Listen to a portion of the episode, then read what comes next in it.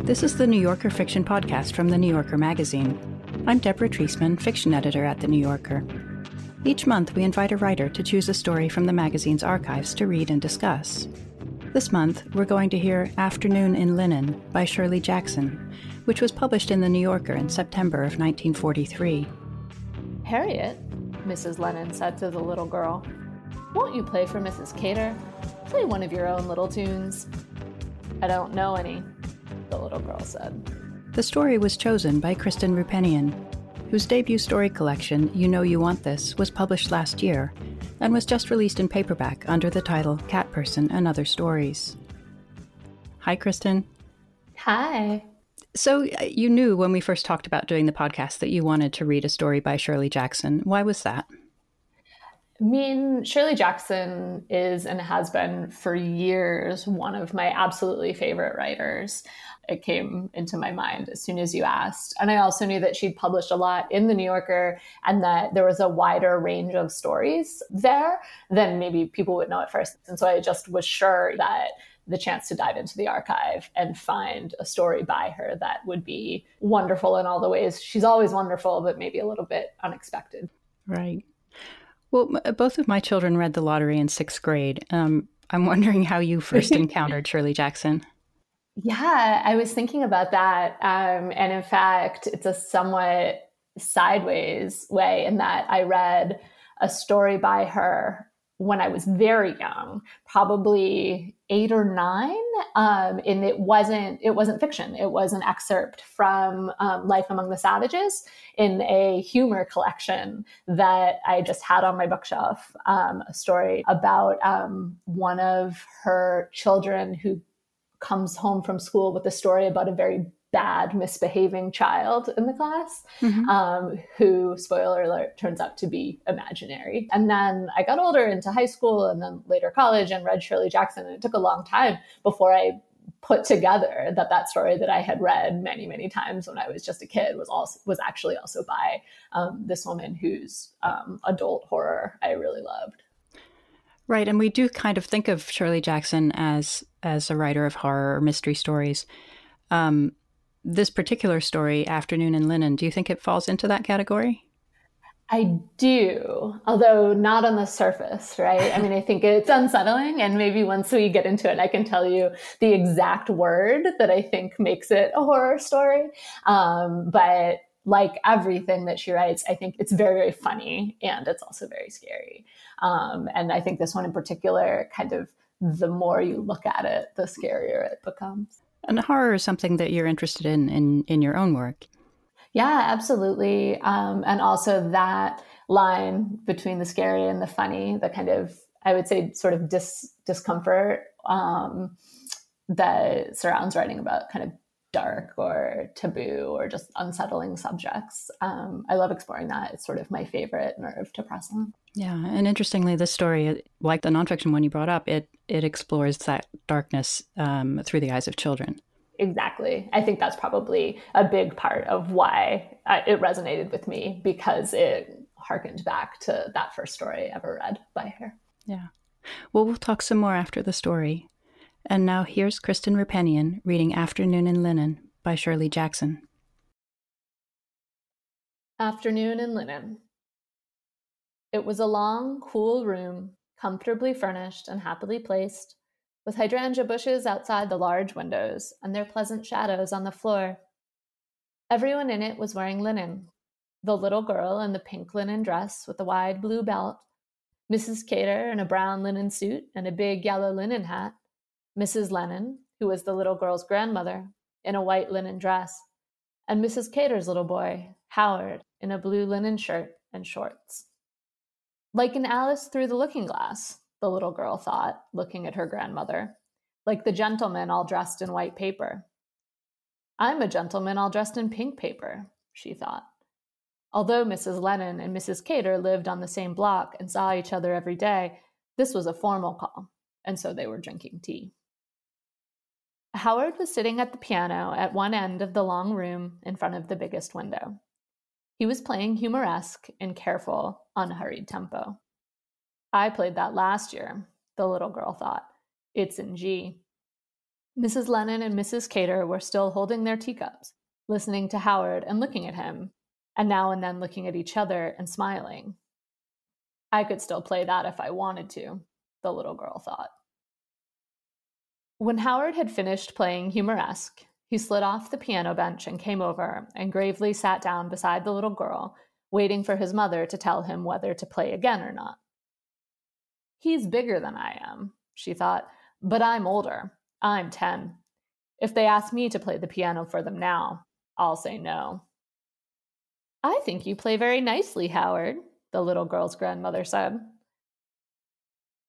There were a few moments of leaden silence. Then Mrs. Cater said, Howard, Mrs. Lennon spoke to you. Howard murmured and looked at his hands on his knees. I think he's coming along very well, Mrs. Cater said to Mrs. Lennon. He doesn't like to practice, but I think he's coming along well.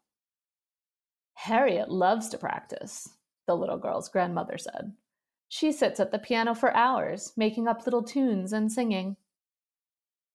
She probably has a real talent for music, Mrs. Cater said. I often wonder whether Howard is getting as much out of his music as he should. Harriet, Mrs. Lennon said to the little girl, won't you play for Mrs. Cater? Play one of your own little tunes. I don't know any, the little girl said. Of course you do, dear, her grandmother said. I'd like very much to hear a little tune you made up yourself, Harriet, Mrs. Cater said. I don't know any, the little girl said. Mrs. Lennon looked at Mrs. Cater and shrugged. Mrs. Cater nodded, mouthing shy, and turned to look proudly at Howard. The little girl's grandmother set her lips firmly in a tight, sweet smile. Harriet, dear, she said, even if we don't want to play our little tunes, I think we ought to tell Mrs. Cater that music is not our forte. I think we ought to show her our really fine achievements in another line. Harriet, she continued, turning to Mrs. Cater, has written some poems. I'm going to ask her to recite them to you, because I feel, even though I may be prejudiced, she laughed modestly, even though I probably am prejudiced, that they show real merit. Well, for heaven's sake, Mrs. Cater said. She looked at Harriet, pleased. Why, dear, I didn't know you could do anything like that. I'd really love to hear them. Recite one of your poems for Mrs. Cater, Harriet. The little girl looked at her grandmother, at the sweet smile, and at Mrs. Cater leaning forward, and at Howard sitting with his mouth open and a great delight growing in his eyes. Don't know any, she said. Harriet, her grandmother said, even if you don't remember any of your poems, you have some written down. I'm sure Mrs. Cater won't mind if you read them to her. The huge merriment that had been gradually taking hold of Howard suddenly overwhelmed him. Poems, he said, doubling up with laughter on the couch. Harriet writes poems. He'll tell all the kids on the block, the little girl thought. I do believe Howard's jealous, Mrs. Cater said. Aw, Howard said. I wouldn't write a poem. Bet you couldn't make me write a poem if you tried. You couldn't make me either, the little girl said. That's all a lie about the poems. There was a long silence. Then, why, Harriet, the little girl's grandmother said in a sad voice. What a thing to say about your grandmother, Mrs. Cater said. I think you'd better apologize, Harriet, the little girl's grandmother said. Mrs. Cater said, Why, you certainly had better. I didn't do anything, the little girl muttered. I'm sorry. The grandmother's voice was stern. Now bring your poems out and read them to Mrs. Cater. I don't have any, honestly, Grandma, the little girl said desperately. Honestly, I don't have any of those poems. Well, I have, the grandmother said. Bring them to me from the top desk drawer. The little girl hesitated for a minute, watching her grandmother's straight mouth and frowning eyes. Howard will get them for you, Mrs. Lennon, Mrs. Cater said. Sure, Howard said. He jumped up and ran over to the desk, pulling open the drawer. What do they look like? He shouted. In an envelope, the grandmother said tightly. In a brown envelope with Harriet's poetry written on the front. Here it is, Howard said. He pulled some papers out of the envelope and studied them a moment.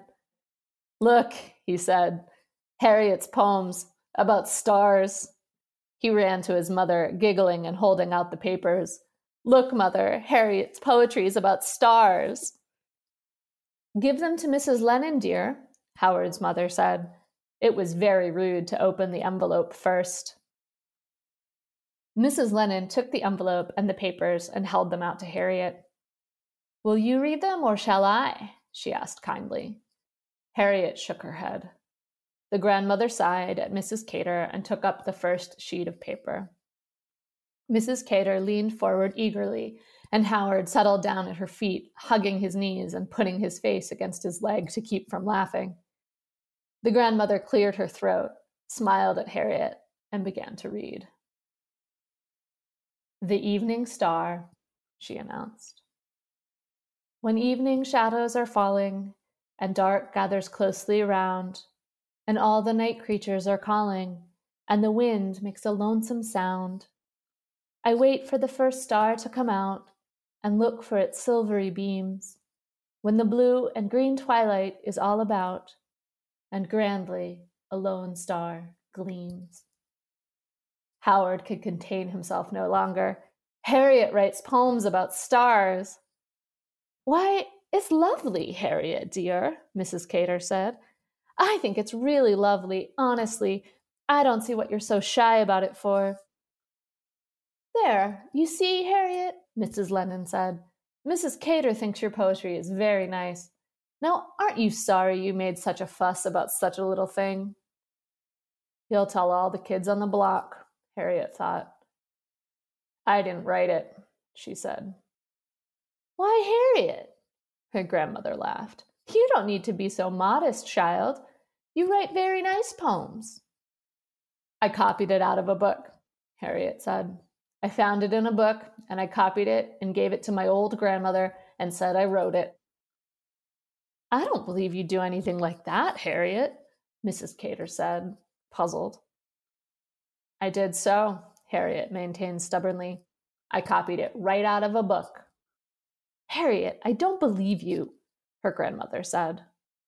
Harriet looked at Howard, who was staring at her in admiration. I copied it out of a book, she said to him. I found the book in the library one day. I can't imagine her saying she did such a thing, Mrs. Lennon said to Mrs. Cater. Mrs. Cater shook her head. It was a book called, Harriet thought a moment, called The Home Book of Verse, she said. That's what it was, and I copied every single word. I didn't make up one. Harriet, is this true? Her grandmother said. She turned to Mrs. Cater. I'm afraid I must apologize for Harriet and for reading you the poem under false pretenses. I never dreamed she'd deceive me. Oh, they do, Mrs. Cater said deprecatingly. They want attention and praise, and sometimes they'll do almost anything. I'm sure Harriet didn't mean to be, well, dishonest. I did so, Harriet said. I wanted everyone to think I wrote it. I said I wrote it on purpose. She went over and took the papers out of her grandmother's unresisting hand. And you can't look at them anymore either, she said, and held them in back of her, away from everyone. That was Kristen Roupenian reading Afternoon in Linen by Shirley Jackson. The story appeared in The New Yorker in September of 1943 and was included in The Lottery and Other Stories, which was reissued by FSG Classics last year. Hi, I'm Deborah Treisman, fiction editor of The New Yorker. Each week on the Writer's Voice podcast, New Yorker fiction writers read their newly published stories from the magazine. You can hear from authors like Colson Whitehead. Turner nudged Elwood, who had a look of horror on his face. They saw it. Griff wasn't going down. He was going to go for it, no matter what happened after. Or Joy Williams. Her father was silent. Slowly, he passed his hand over his hair. This usually meant that he was traveling to a place immune to her presence, a place that indeed contradicted her presence. She might as well go to lunch.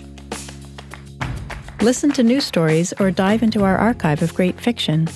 You can find the work of your favorite fiction writers and discover new ones. Listen and follow The Writer's Voice wherever you get your podcasts.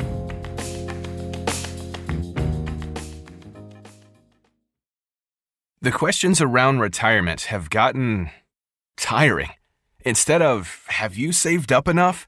Shouldn't they be asking, what is it that you love to do? And how can we help you keep doing it?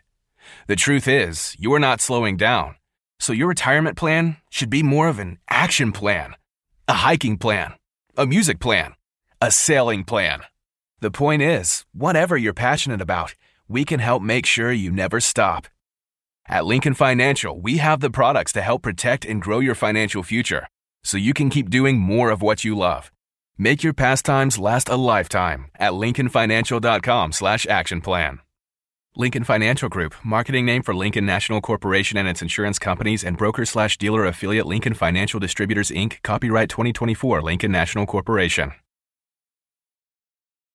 So, Kristen, on the surface, this is a small slice of domestic life in which two old friends are trying to one-up one another with their son and granddaughter's accomplishments. And yet you referred to it before the story as a horror story. So tell me where that word is that makes it a horror story for you. Sure. Well, it's at the end, so I guess we'll sort of start late in the story. It's the adjective unresisting. She went over and took the papers out of her grandmother's unresisting hand. There was something about that made it feel like a little murder, and I just love it. I mean, this story is so funny, and I feel like I come to it like all of Shirley Jackson's. I read it in a slightly different mood, and I see a very different story. And so there have been moments when I've read it, and I'm like, feel almost triumphant. I'm like, go, Harriet, tear down their hypocrisy, And then it feels sort of almost exultant. But I do think that moment of unresisting, where Harriet has just kind of followed this decision of hers to the very end, does kind of hit me like a punch in the gut and feels dark and unsettling. Because she's basically just destroyed her grandmother. Exactly. Because she just refused to take any of the exits that her grandmother offered her and just kind of kept walking in this one direction. And her grandmother is defeated at the end, unresisting. I feel like in that first paragraph, Jackson gives us this little clue to what's coming when she Harriet compares her situation to Alice Through the Looking Glass. And gives us the sense that suddenly everything's going to be turned upside down. Do you think that's why that's planted there? Yeah, absolutely. I love that reference. I think the vision of a little girl kind of walking further and further into strangeness, which is what Alice means to me, is absolutely there. I think there's some gender stuff going on in the story, just like very far around the edges. And the way that she thinks of herself not as a girl dressed in pink paper, but as a gentleman dressed in pink paper is a little bit odd and sort of hints to some of the stuff that will come later. And also just that it sets her at the beginning as a kind of literary child. And I think, I don't know if this is true of you, but I feel like there is no character I will follow farther into bad behavior than a little girl who reads books. And so I think the first paragraph really does kind of masterfully set her up as someone who's, I mean, she's bright, she's daydreamy, she's literary, and she's about to sort of set it all on fire. And she's seeing herself as a character.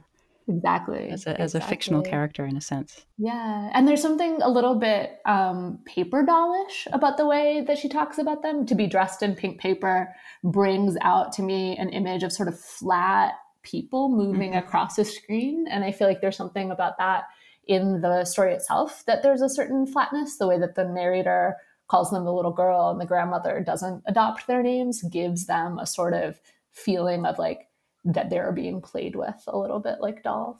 Right. What do you make of the setup for the story? You know, we have Mrs. Cater and Mrs. Lennon who see each other every day, it says. Why have they set up this formal tea date? I mean, It's funny because I feel like that's the kind of question Harriet might ask, right? Like when she sort of does, like, why are we doing this? Yeah. Exactly. Like, this seems like a performance. It seems like we're pretending, but for whom? So I think on the one hand, there's nothing more natural than for two friends to get together and drink tea and have a little party, but also the sort of performative aspect of it, the feeling as though there's a falseness. And often, I think, in Shirley Jackson stories and just generally, children are the ones who are going to be the perspective through which you kind of poke through that false surface. Right. There's certain artifice on the part of the adults in the room. Right. And I think inherently there's nothing wrong with that, right? Like, that first paragraph is lovely. Like, all the images of the hydrangeas and the shadows and the linen and this story, I think, if you only read this first paragraph, there's a strangeness to it. There's the literary aspect, but you don't know how badly things are going to go. It looks perfect from the beginning. Yeah. Why do you think it does go so badly? I mean, Harriet she anticipates everything her grandmother's going to say and do, and thinks ahead to her responses to those things. Why doesn't she find some way to distract her from this sort of disastrous line of prods? Yeah, I mean, it's a good question, because I think there are a lot of questions about why she does what she does and how and what's motivating her at various points. So, for example, I mean, she's ready to fight from the beginning, right? Before the word poetry has arisen, she does not want to do what her grandmother and Mrs. Cater are going to want her to do. She's ready to rebel. And I think that's hints partly at the artifice that we were talking about before. She doesn't want to perform. I think she also doesn't want to be put in competition with Howard. And that's a little bit, I might be overreading here, but I do feel like the thing about I'm a gentleman in pink paper has a little bit of an echo here, where she doesn't want to compete with Howard. She thinks she's better than he is. She's like, I can play that song. He's less than me, but also he's bigger than me, but I'm older, right? Like, she's setting up this competition that maybe she is already starting to think is a little bit rigged. Right. I mean, she doesn't want to compete, but at the same time, she's incredibly competitive. Exactly. It's as though she thinks it's beneath her to compete, right? She's like, how dare they? I can do this. I shouldn't have to perform. Maybe they should recognize my worth. But then the question that you asked originally, I think, is more like, what would have been a more natural way for her to escape the situation? You know, should she have just played the piano? Or spill a cup of tea on herself, create a diversion. Exactly, run away. And I think maybe she wants, like, if you think about the line, you know, she's fighting, she's competing with Howard in her head. I could still play that if I wanted to. And she's anticipating a rebellion. If they ask me to play the piano for them now, I'll say no. She's not even at the beginning looking for a way to escape the situation. She's looking for a way to kind of be defiant and to say, you can't make me play this game of dress up and performance. And I think the interesting question is why? You know, why, if she's so competitive, if she's so sure that she can beat Howard and impress everyone, why she doesn't want to? And I think that's a pretty interesting psychological question about Harriet. How would you answer it? I think there are a couple of possibilities. And I think a lot of it depends on how you read her relationship both to Howard and to her grandmother and to her art, if we're going to talk about it that way, right? Like, I think you could read Harriet on the one hand as like, I mean, maybe she's just too authentic and she just loves her art and she doesn't want to bring it into this false situation. But I'm not sure that is exactly right. I think that's a little too idealistic a reading of Harriet. There's the question of sort of the other kids and her shame. I think you could read the story also when she's saying to, you know, she's thinking to herself, Howard, he's going to tell everyone.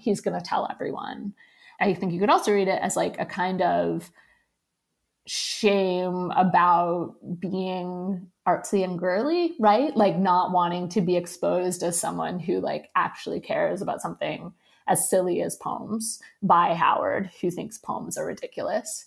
But I kind of think that can't be it or only it either, because if it were, then she would have just agreed to play the piano, right? Because Howard also had to play the piano. There would have been no shame of exposure. She could have just played the piano and gotten away with it. I don't know. It's like a protectiveness about her own creativity and her own art that just rebels at exposure and also having them used to sort of prove any kind of point. But then the other question I want to ask before I get too far into that is, do you think there's any chance Harriet didn't write the poem? Is there any chance that you would someone read the story and be like, oh, Harriet was exposed for the plagiarist she is? I don't read it that way because no, me either. If that were true, she wouldn't be so humiliated by the idea of her poems being trotted out in this way. She just pushes so hard on it at the end that it can't be true. Right. It's true. It's true. But also, like, the moment where I feel like is her moment of greatest creativity is when she comes up with the name of the anthology that she read it in, when she says, oh, it was from, and she thought a moment, The Home Book of Verse. Right. I feel like that is the perfect name for the kind of book that this kind of poem would have been collected in. Right. I also wonder, reading it, what Harriet thinks of her own poetry. And I also, you say, like, she's humiliated. You think Harriet, by the end of it, is humiliated? I think she's doing everything she can to avoid being humiliated by Howard. And you can so easily imagine the way that someone would be tormented at that age for writing poems and having to read them in front of the boy who thinks he's too cool for you. Of course. But I also think that even if Howard weren't there, she wouldn't want to read her poems for Mrs. Cater and for her grandmother, that there's something about being forced to read them performatively at all that is what makes her angry and ready to fight. And she'd rather sort of set them on fire and disown them, disavow them, rather than have them be read for two old ladies who will call them pretty. Mm-hmm. That is bigger than just Howard and playground humiliation. Yeah, I don't know. I just keep kind of poking at it, or like, it's just a feeling that I have that it's about sort of your relationship to the things that you write, and about reception. That's even more than I'm afraid the kids are going to make fun of me. It's that this is something that I did that is for me and is private, and to be forced to sort of stand up and own it at all is a kind of insult. Right. She's refusing the public representation of her art. On the other hand, she gave her poems to her grandmother completely willingly. Exactly. So is it the presence of just even one more person, or is it the context of an afternoon in linen? Probably that explains the title, right? Where she gave them to her in one context and the transplanting into a different one of kind of falseness and dress up is what makes her rebel. Right. Or is it the context of her being used in this competition between the two old ladies? Exactly. I think that's absolutely right. That she is being treated like a doll. And this is, again, I think what sort of edges it into horror, how bad it makes her look. I mean, when Mrs. Cater says, oh, they do. They want attention and praise, and sometimes they'll do almost anything. I'm sure Harriet didn't mean to be, well, dishonest. I mean, just like that line, they want attention and praise, and sometimes they'll do almost anything. It's just such a, like, ugly vision of children or people in general, and also so far beyond who Harriet is. She is through the looking glass at that point, right? Like, by making this claim for authenticity and not wanting to perform, she's being read as exactly the opposite of who she is. Right. And is being used as evidence for, like, this totally false way of being in the world that she hates. Ruth Franklin, who wrote the biography Shirley Jackson, A Rather Haunted Life, called this story a savage snapshot of the gleeful cruelty of which children are capable. So I'm wondering if you read it that way, and also what you make of the word gleeful, because I don't see a lot of glee in this story unless it's in Howard. Right. I mean, I guess I'll say first, I love that biography. That is my favorite literary biography probably of all time. But I agree. I think it sort of splits, right? I think Howard is gleeful and I think Harriet is savage. I don't think you can put them both together. Cruelty is an interesting question. I mean, I think, there's a little bit of cruelty, right? There's the sort of base cruelty of Howard, his just desire instantly to sort of get a leg up and enjoy the humiliation that he anticipates coming of Harriet. And I think Harriet is savage and she is cruel. I think there is some real, and I say that with all like enthusiasm for her as a character and empathy for that impulse. I think the unresisting hand of the grandmother, she could have backed off. She could have claimed to have plagiarized the poems and then backed off. She had many more exits after that, right? Yeah. To just be like, I just wanted to impress grandma, or I did it, but I knew it was wrong. There is cruelty by the end. You know, when she says, I did it on purpose. I wanted everyone to think that I wrote it. Also, when she says, my old grandmother, I gave them to my old grandmother. I mean, what is that but cruel? And what is that but savage? I mean, whatever the betrayal is from the grandmother of forcing Harriet to perform, like Harriet pays her back more than in kind. I mean, that's the thing about Shirley Jackson, right? Is like she never stops. You know, her characters are going to go to the extreme. And I mean, honestly, the truth is, I can imagine writing a poem and being ashamed of it and not wanting to read it. I can't imagine Eve ever having the boldness and the sort of lack of shame that comes from being able to be like, I'd rather you think I was a plagiarist. I always, my whole life, cared more about what the adults thought than to be able to have the bravery of just being like, fine, believe this. Right. You were the one that Mrs. Cater's talking about, the one who wants the attention and the praise. Exactly. I absolutely was. And I think that's why some of the giddiness of reading a story like this, where you see a child who's sort of like you, but like the shadow self, right? Yeah. I don't read Harriet as ashamed of the poems. I read her as quite proud of them, but maybe she doesn't think her audience is worthy.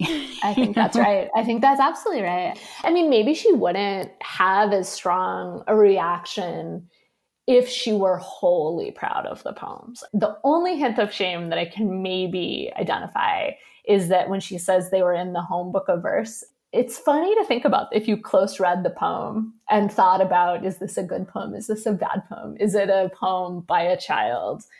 Is it a sentimental poem, right? Because it is a little bit of a sentimental poem. And you would never guess that Harriet, from her behavior in the story, is a sentimental child. But she's writing about stars. And I think maybe stars for Harriet and poems about stars for Harriet are a little bit, if not shameful, then like vulnerable, right? Mm-hmm. Like something that's like really cared for and like, a little bit childish in terms of the attachment that she has for them. And that's why having this poem that I think she probably knows is certainly, better than anything Howard could write, but still is a kind of raw or tender spot. Yeah.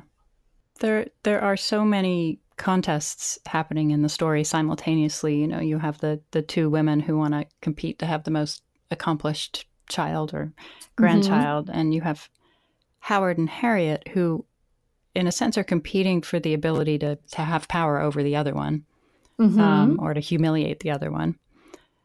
And you've got Harriet and her grandmother, who are just fighting for control of the situation. Yeah. Do you think there's a winner in any of those battles? Well, unresisting hand. I mean, I think Harriet defeats her grandmother, although at what cost? Right, at what cost to herself? I think Harriet and Howard, there's the moment where Howard is looking at Harriet with sort of a gleam of admiration in his eyes. I think in terms of the playground battle, mm-hmm. Harriet definitely won, mm-hmm. that the story she'll be able to tell or that Howard will tell is kind of like badass, essentially, right.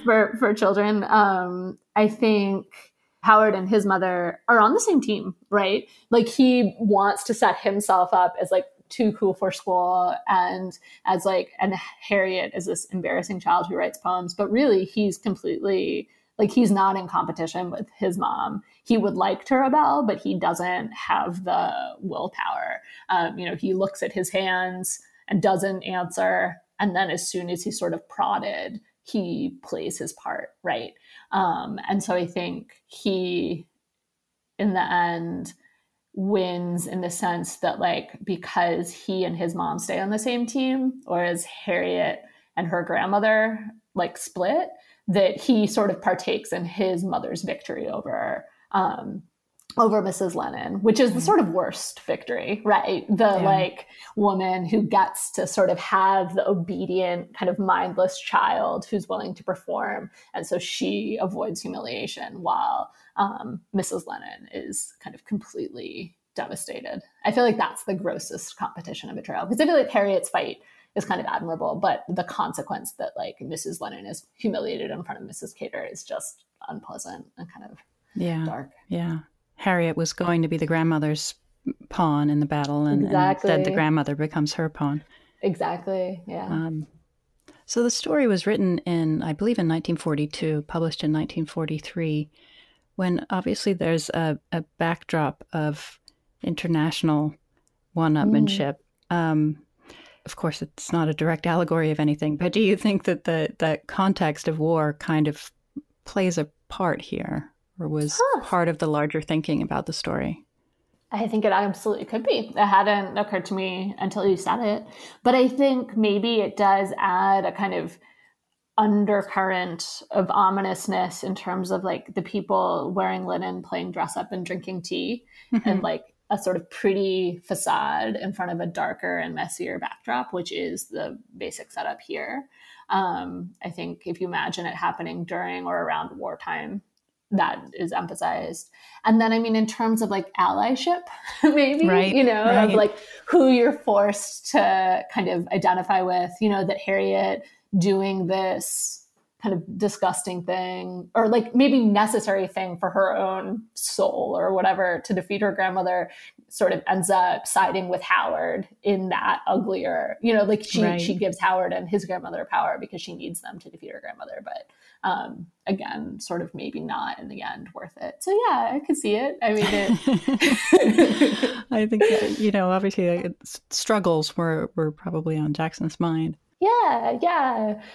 I think definitely struggles, and just sort of, like, I think one of the things that's always on her mind is a kind of, like, ethical ambivalence and a sense that, like, even when you're doing the right thing, you're also doing the wrong thing, which I feel like in probably around that time, in the 1940s, where, like, a lot of the sort of morality tales were very simple, and she was always telling stories that were much darker and more of ambiguous, and the sense, none of her stories leave you feeling with that you have a clear sense of, like, a moral universe in which you're capable of acting. Yeah. It's not necessarily the side of good and right that wins. Exactly. And not even setting yourself up to want that. Do you know what I mean? Like, Harriet's not on the side of right in any kind of easily articulable way, but you still find yourself, like, rooting for her because her feelings are so intense. Yeah. What she's doing is self-protection, really. Yeah, it's self-protection and a kind of, like, radical honesty, right? Like, even though she's lying, she's trying to, like, say something that's really true. And I think that we all feel, which is, like, it's an invasion to have to, like, expose yourself to please other people and to sort of be forced to perform. That hatred of performance, I feel like I really feel and get and remember from being a kid, right? Just having to be up there impressing other people because your parents need you to. And, as we were talking about earlier, it's a kind of domestic story with a hint at horror. Where do you think is the root of the horror in Jackson's work in general? Is it in the domestic? Obviously, it is in The Lottery. Yeah, definitely. In the domestic, I feel like often the feeling that I have when reading a Shirley Jackson story is that, like, things feel flat and a little overly simple, and then they open up in this really kind of, like, wrenching way, and then you feel kind of like you're in a free fall in a way that you wouldn't necessarily if the characters had been from the beginning really fleshed out or really kind of fully three-dimensional. I think the pink paper stuff at the beginning, I think maybe part of what feels so great about that is it is a kind of microcosm of the way a lot of her stories are, which is you feel like you're seeing these very familiar characters arranged in a very sort of familiar scene. And then they kind of move around as they should for a while, and then things kind of explode very quickly and go very badly in a way that doesn't sort of feel... I feel often reading her that I oughtn't to care as much about these characters who feel a little bit, not flimsy, but just like sort of like simply drawn. Right. Outlined. Yeah. Yeah. Yeah. And I think that's true of like, when you think about The Haunting of Hill House, what I think is kind of funny about that story, which has been kind of adapted so many times in film, and it's because the setup is so straightforward as a horror story. Like a bunch of people go to a house that might be haunted and investigate it. Everybody thinks like what could be more straightforwardly scary. And I think no adaptations manage to capture what is actually scary about the novel, The Haunting of Hill House, because so much of it is internal and just like everything being a little bit off. Literally the dimensions of the house, right, are just a little bit wrong. And it's that kind of small wrongness amplified that I think makes the stories terrifying. And it's hard to put that on film or really even to explain it. We're trying to say, what is so scary that happens in The Haunting of Hill House? Well, the angles are kind of wrong and she wakes up and she thinks that she's holding someone's hand in bed, but she's not. Like, it doesn't capture it. It doesn't capture that sort of vertigo. Yeah.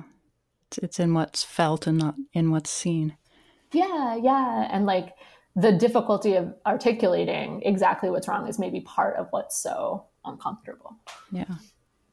So at the moment, we've all been pretty much thrown into our domestic lives 24/7, whether we want it or not, in this strange time in which there's an air of threat out there. Mm-hmm. We have to live in seclusion. I can easily imagine this situation fueling a Shirley Jackson story, you know? It's true. Do you think it'll fuel one for you? I mean, yes, although it's hard to know in exactly what way. And it's really hard to know in what way to try and capture these feelings. It's just such a dramatic break in the texture of your life that it feels as though there's so clearly going to be a before and an after.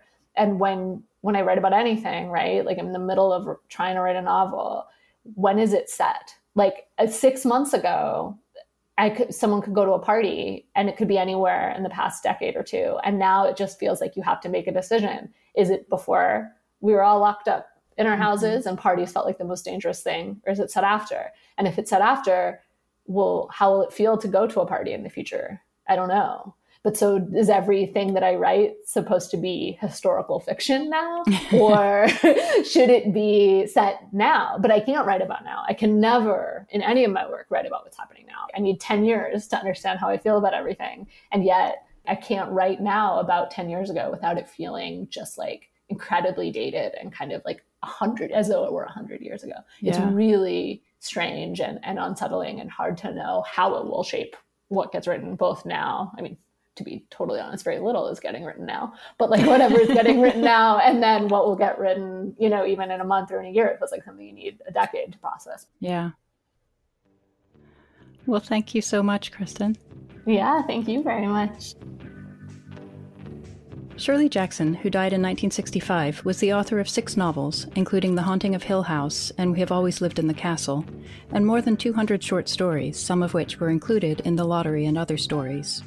Random House will publish Jackson's collected letters in 2021.